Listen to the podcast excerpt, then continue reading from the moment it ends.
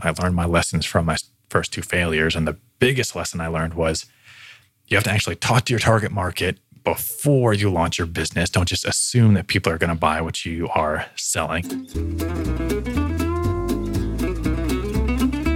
From Smashing the Plateau, I'm David Shriner-Cahn with Going Solo.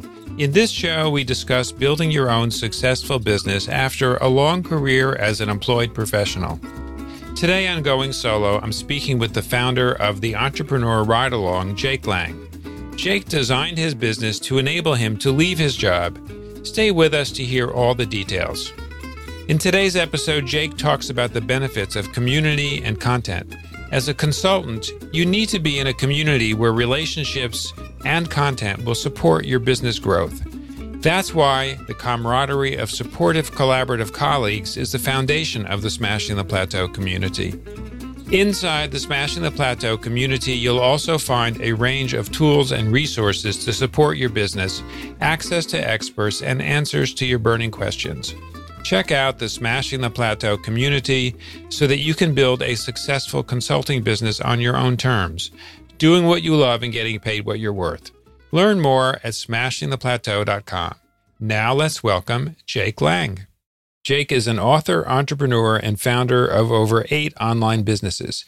Jake now helps new entrepreneurs start and scale their first online business at the entrepreneurridealong.com, where he shares his experiences along the entrepreneurial journey of starting and growing new businesses. It's Jake's mission to start a new online business every year and share everything behind the scenes through his books, podcasts, and blog so that new entrepreneurs can learn from Jake's mistakes, understand the struggles of starting a new business, and find the path to entrepreneurial success. Jake, welcome to the show.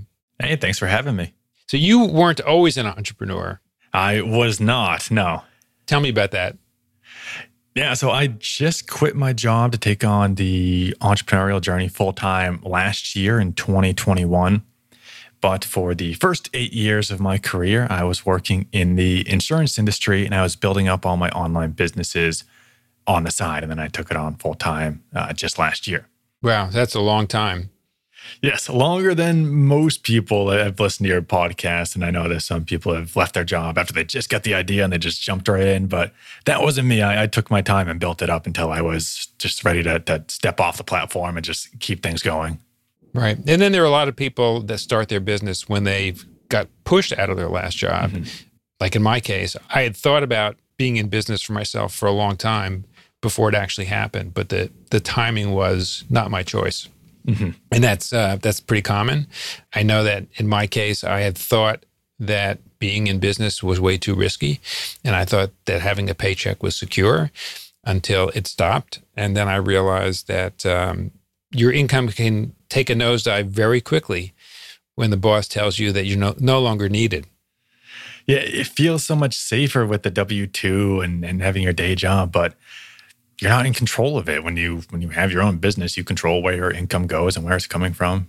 You're not in control of that when you're at your day job. So I, I experienced the same thing, and that's why I was stuck in the day job for for so long. Even when I had my businesses and they're profitable, and I probably could have left my job maybe four or five years earlier than I did. So, how did you know when it was time to jump? Uh, so for me, it was a combination of I was always working towards this. So I, I, worked in the insurance industry for eight years. I started my my most successful business that, that I'm still operating that I've, I've had for years was in the insurance industry. So I started selling online courses for the CPCU designation, which is these exams that I had to take as a product analyst in the insurance industry. And I created my own exam prep and started teaching people how to pass these exams.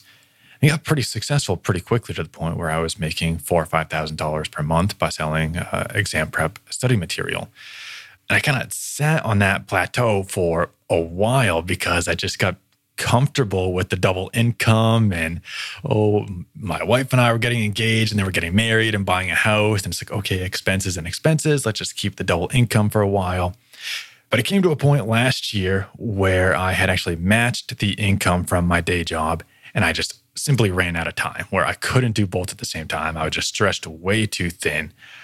My wife and I had talked about it for probably three years at this point, talking about when would be the day, let's set a date, like what, what's going to be the right time. had to uh, have that conversation as everybody does with their partner just to make sure they're comfortable. And it took a little while just to make sure that this is a bit crazy what I'm saying that, hey, you know, I'm an entrepreneur. I want to do this full time. You're used to me being the, the finance traditional career trajectory, climbing up through middle management. Now I'm saying I want to quit my job. So uh, we had that conversation and she was fully supportive until it finally got to the point where I had no time left. I was going to make more money from my side businesses anyways. It's what I loved doing.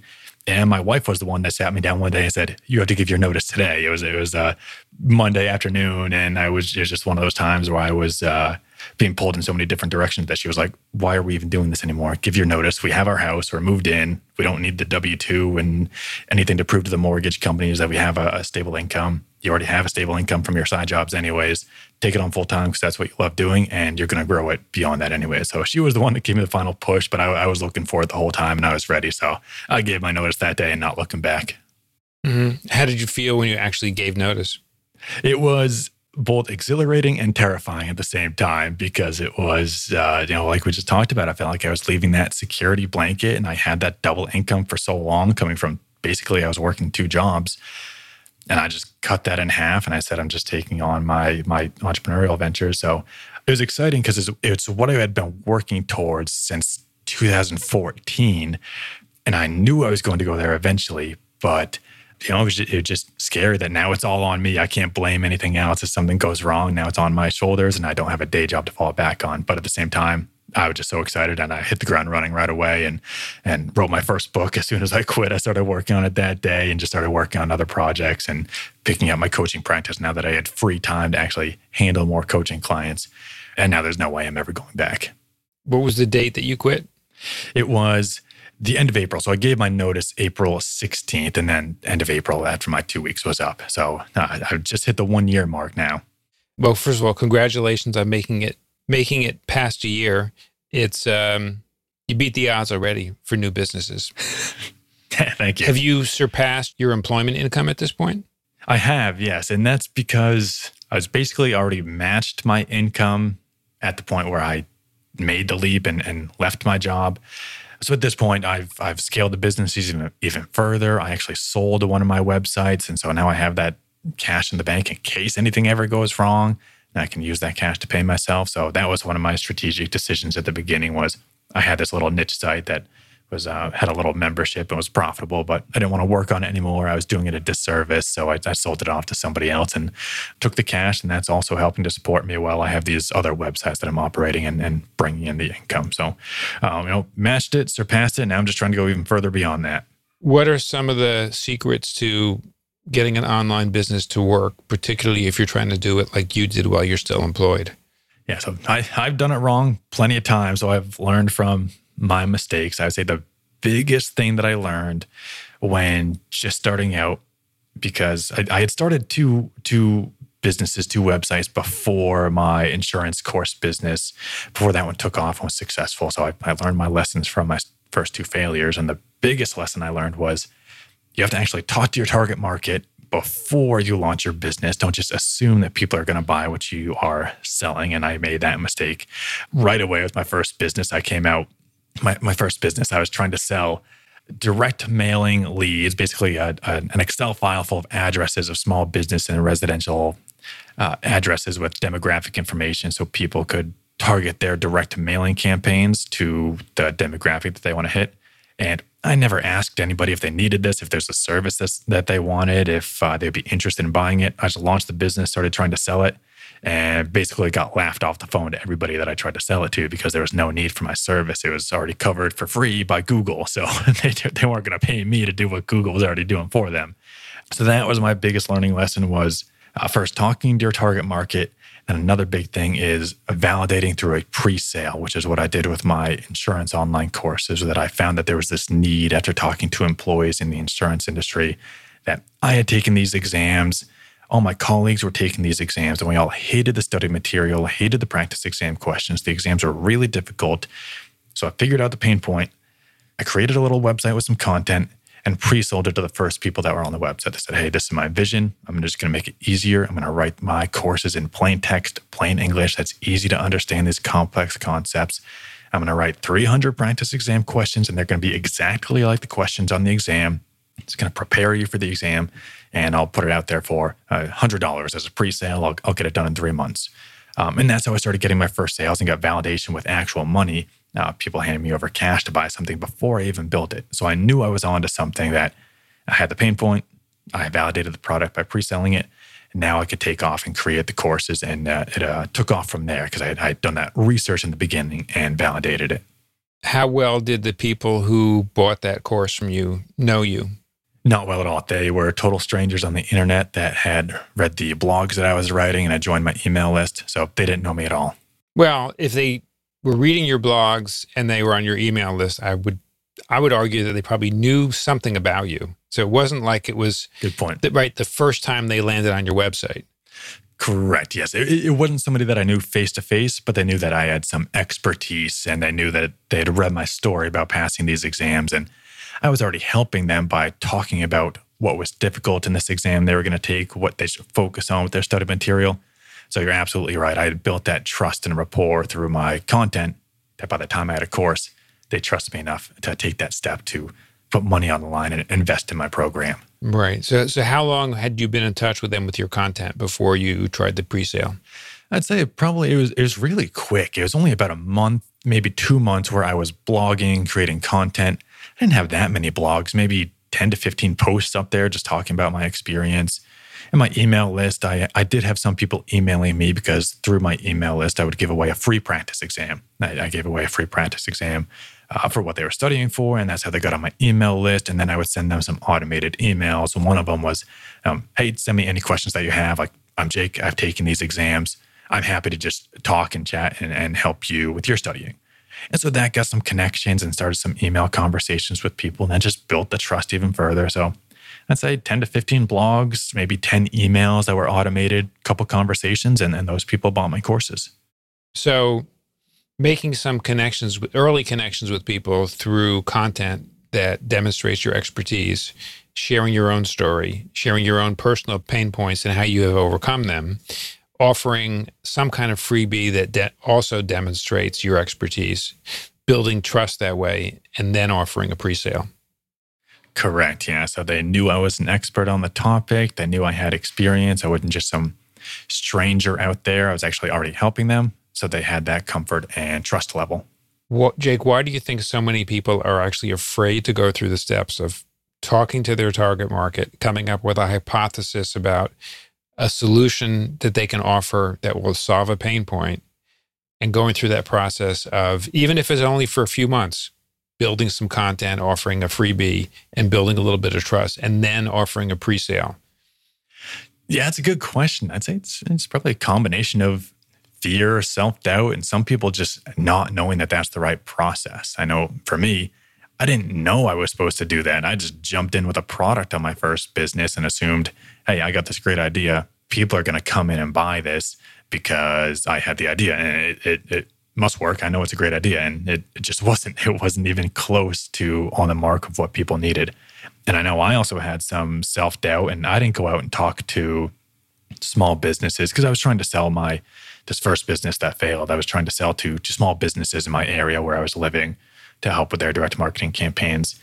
And I'm more of an introvert. I didn't want to walk into these places and start, you know, surveying them and talking to people and asking all these probing questions about their business. And I was kind of hiding behind my computer screen and just, you know, assuming that I knew what they needed rather than going in and talking to them because it, because it is a little awkward to go out there and put yourself out there and ask these probing questions and, and do that market research, but it's it's necessary. Right. So how did you get over your fear as being an introvert? How did you get over your fear of going and talking to people that you either maybe didn't know at all, maybe didn't know that well, and asking them a little bit about their business and their pain points? Well, I'd say one thing is that you can absolutely do it online. And it's really easy to do it online where you don't have to go face to face and walk into a pizza parlor and start asking, you know, the guy working at the counter what his pain points are and what's the struggle with this business. You can go online and there's so many communities out there on Facebook, LinkedIn, Reddit, where people are already talking about their pain points in your market. You can post surveys, which is what I do all the time. So I post surveys and I just ask, what is the uh, number one thing you are struggling with regarding studying for the CPCU designation?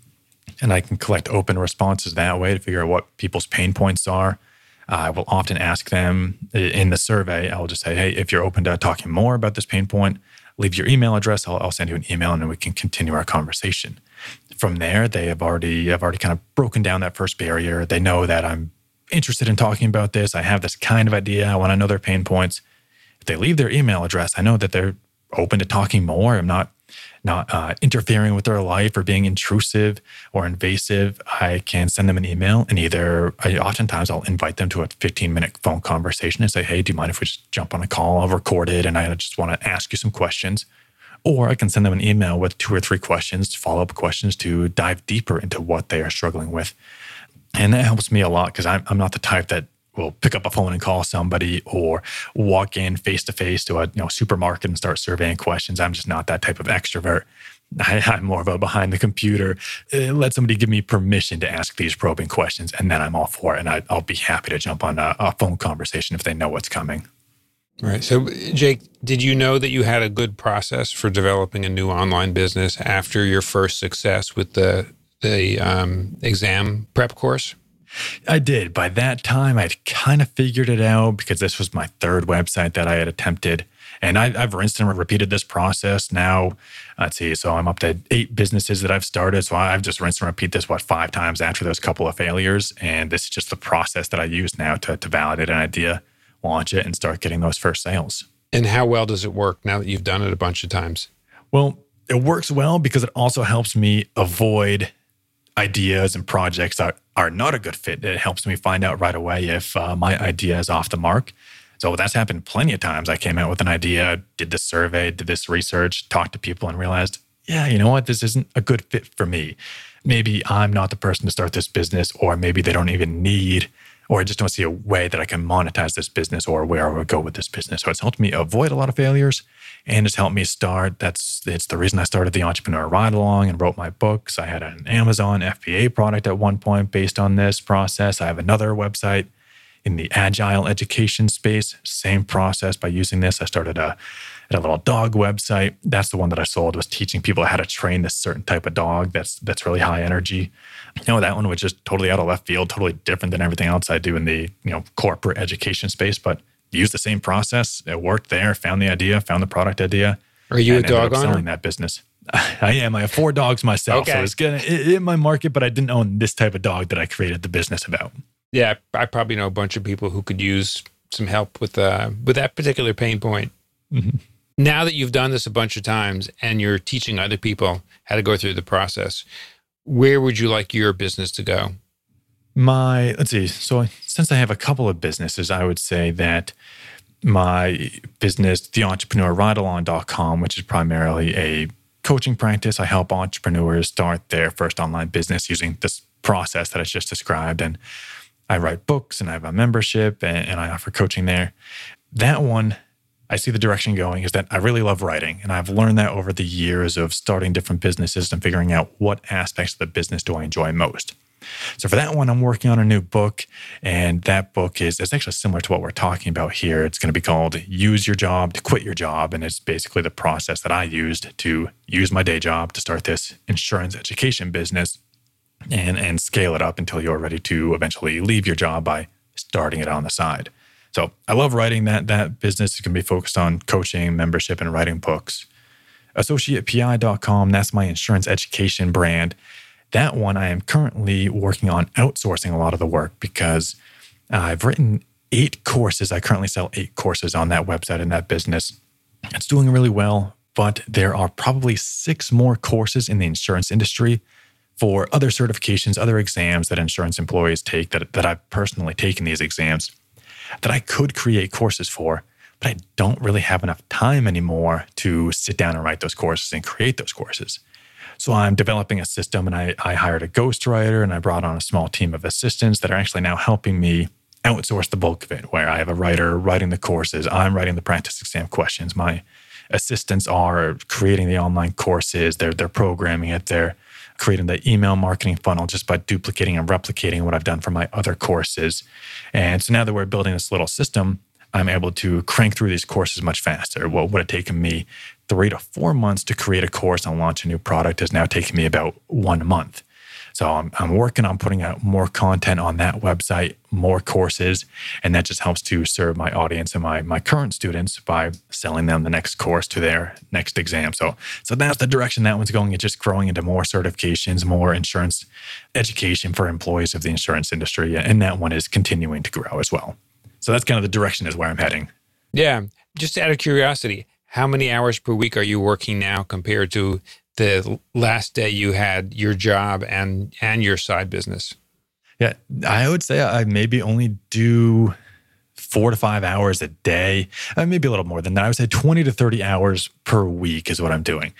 And that's just what I wanted to do. That was the whole purpose of becoming an entrepreneur was I want to have the flexibility in my schedule.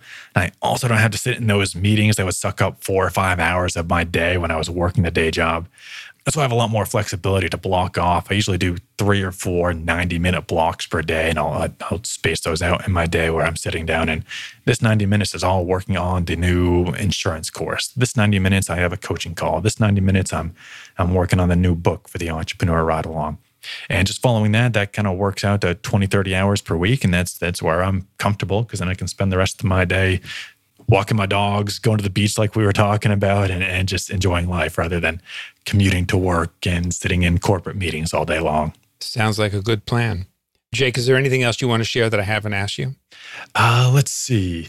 I would just say one thing that I'm working on is a uh, new book, and we've already talked to you. We're going to be featured in that book. We're working on a interview with you. So if anybody wants to check that out, that's over at theentrepreneurridealong.com slash job, J-O-B. And I know I, am excited to interview you and get your case study featured in there. And uh, that book's coming out in June. So I'm excited to, to crack down on that and add these case studies. And, you know, if anybody has questions, I, I love meeting and talking to other entrepreneurs. So I'm, I'm happy to connect with anybody uh, from your audience to talk about their business ideas. Sounds great. Well, Jake, I want to thank you so much for taking the time to join us today and Going Solo. If somebody wants to go deeper with anything we've talked about or access any of the many resources that we know you have, where is the best place for them to go? Yeah, it's over at theentrepreneurridealong.com and you can just send me an email, jake at theentrepreneurridealong.com, and I'm, I'm happy to connect, jump on a quick coaching call, and uh, that's where you can find me and what I'm working on. Sounds good. My guest today has been the founder of the Entrepreneur Ride Along, Jake Lane. Thank you again, Jake, for joining us. Thanks for having me. When you visit the Going Solo website, you'll find a summary of each episode along with the links we mention on the show. In today's episode, Jake talks about the benefits of community and content. As a consultant, you need to be in a community where relationships and content will support your business growth. That's why the camaraderie of supportive, collaborative colleagues is the foundation of the Smashing the Plateau community. Inside the Smashing the Plateau community, you'll also find a range of tools and resources to support your business, access to experts, and answers to your burning questions. Check out the Smashing the Plateau community so that you can build a successful consulting business on your own terms, doing what you love and getting paid what you're worth. Learn more at smashingtheplateau.com. Thank you for taking the time to listen to our show. I'll see you on our next episode.